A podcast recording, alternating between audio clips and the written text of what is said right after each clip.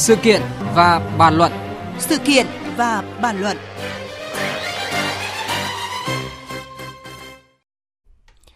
Thưa quý vị và các bạn, hơn 2 năm qua, nội thành Hà Nội ba lần phải đối diện với tình trạng ứ động, ngập ngựa do người dân Sóc Sơn ngăn chặn không cho xe sở chở rác vào bãi trôn lấp rác Nam Sơn. Và trong 3 ngày liên tiếp vừa qua thì người dân Sóc Sơn lại căng lều lập chốt chặn không cho xe sở rác vào bãi trôn lấp. Họ đã phải chọn cách cuối cùng để bày tỏ quan điểm của mình một cách rõ ràng và quyết liệt nhất. Cuộc khủng hoảng rác thải đang diễn ra ở Nam Sơn không chỉ đơn thuần là chuyện những túi rác thải mà nó bộc lộ khá nhiều vấn đề về quản trị xã hội trong việc xử lý rác thải. Và nhìn rộng ra, ô nhiễm nguồn nước, ô nhiễm không khí từ rác thải đang ảnh hưởng nặng nề tới đời sống của người dân khắp các tỉnh thành trong cả nước. Bởi có ý kiến cho rằng Việt Nam đã tụt hậu không chỉ với thế giới mà với ngay cả bạn bè trong ASEAN về khả năng xử lý ô nhiễm rác.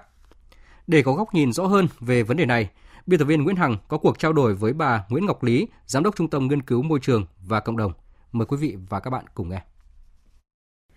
Kính chào quý vị và các bạn. À, Chết xin cảm ơn bà Nguyễn Ngọc Lý, Giám đốc Trung tâm Nghiên cứu Môi trường và Cộng đồng đã tham gia chương trình thời sự chiều nay của chúng tôi.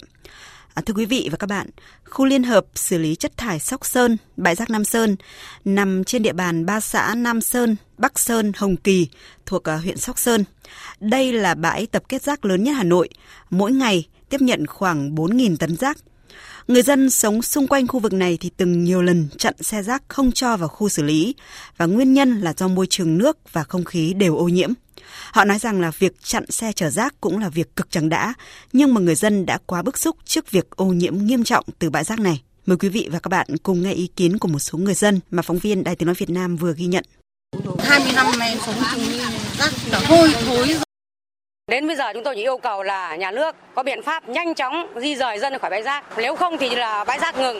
À, thưa bà Nguyễn Ngọc Lý ạ, việc à, người dân ngăn chặn các xe chở rác là vì à, cuộc sống của gia đình họ ô nhiễm và chúng ta là cần phải nhìn nhận một à, thực tế là khi một bộ phận người dân có được môi trường tương đối sạch sẽ thì cũng sẽ có một bộ phận người dân lại phải chịu cảnh sống cùng ô nhiễm rác thải. Bà nhìn nhận vấn đề này như thế nào ạ? Cái câu chuyện mà rác thải hôm nay xảy ra thì nó cũng là hậu quả của một cái công tác quản lý chất thải bấy lâu nay mà chúng ta đã đã thực hiện. Ra là cái câu chuyện này phải nhìn từ khía cạnh lớn hơn rất là nhiều. Cái câu chuyện rác đấy không thì chỉ là một bộ phận uh, những người mà bị ô nhiễm trực tiếp đấy là những người chịu hậu quả lớn nhất. Mà trong thực tế là tất cả tất cả mọi người đều sẽ bị chịu ảnh hưởng của cái câu chuyện rác này. Rõ ràng là ô nhiễm nguồn nước, ô nhiễm không khí là những gì mà người dân Sóc Sơn đang phải đối mặt hàng ngày. Nó được mô tả là ăn cũng phải mắc màn vì ruồi và nhặng. Ở khu liên hợp xử lý chất thải Sóc Sơn, bãi rác Nam Sơn có quy mô hơn 157 ha, chia làm hai giai đoạn. Giai đoạn 1 gồm 10 ô chôn lấp với diện tích là trên 83 ha, hiện đã đầy. Giai đoạn 2, diện tích là hơn 73 ha gồm 8 ô chôn lấp À, việc xử lý rác thải đang được chọn với cái giải pháp là chôn lấp, trong khi lượng rác thải ngày một tăng lên mà đất thì không còn. À, bà có nghĩ rằng là chúng ta sẽ vẫn phải tiếp tục đối diện với cuộc khủng hoảng rác thải hay không ạ? Hôm một nửa bãi chôn lấp cũng đã bị lấp đầy rất là nhanh chóng và số nửa còn lại cũng sẽ là được lấp đầy rất là nhanh. À, với cái tốc độ dân số phát triển hiện nay với tốc độ đô thị hóa hiện nay rác càng ngày càng tăng lên. Thế cho nên là rõ ràng là cái biện pháp mà chôn lấp nó không phải là biện pháp ừ, hữu hiệu. Và hoàn toàn là thậm chí là nếu chúng ta không có những cái thì quyết định thay đổi thì căn bản thì thì thì cái hiệu cái cái hậu quả của câu chuyện rác này còn rất lớn nếu chúng ta chỉ sử dụng biện pháp uh, chôn lấp Thưa bà là chúng ta đang sống trong thời đại công nghệ nhưng mà cái việc uh, xử lý rác thải vẫn chỉ là chôn lấp. Uh, cái phương pháp này uh, nó sẽ hoàn toàn không rẻ so với cái việc là chúng ta phải trả giá về môi trường và về sức khỏe của người dân ạ, thưa bà. Cái việc thu gom và chôn lấp với cái biện pháp đấy thì thứ nhất là hiệu quả về mặt môi trường là không có mà rác là vấn đề môi trường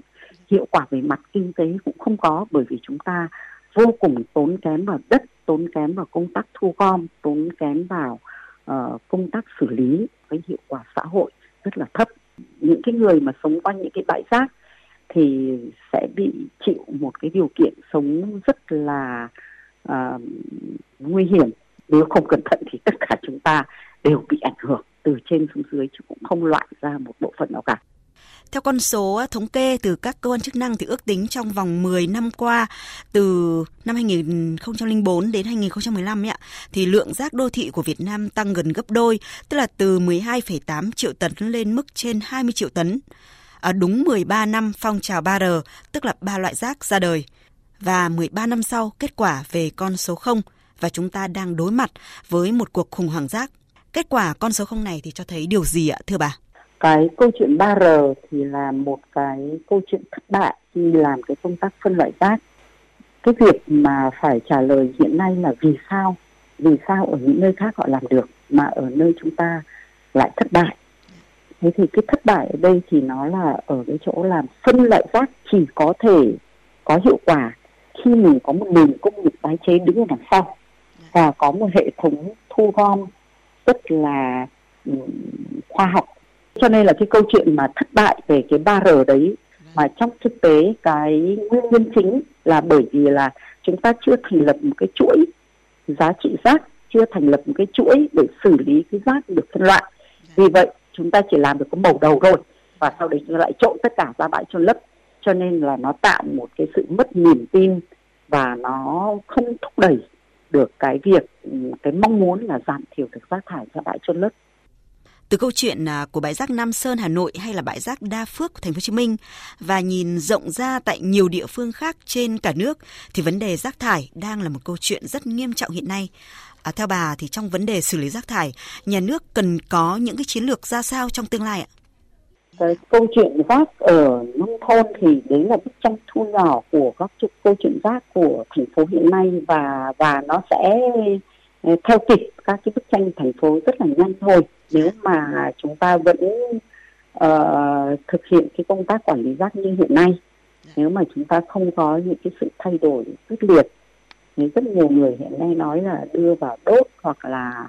uh, hy vọng là công nghệ có thể giải quyết được. Thế thì nhưng mà cũng phải nói thẳng luôn là công nghệ sẽ giúp chúng ta giải quyết được một phần. Nhưng muốn để công nghệ đó hữu hiệu thì vẫn phải lại quay lại từ đầu là cái việc ứng xử của chúng ta với rác tức là làm thế nào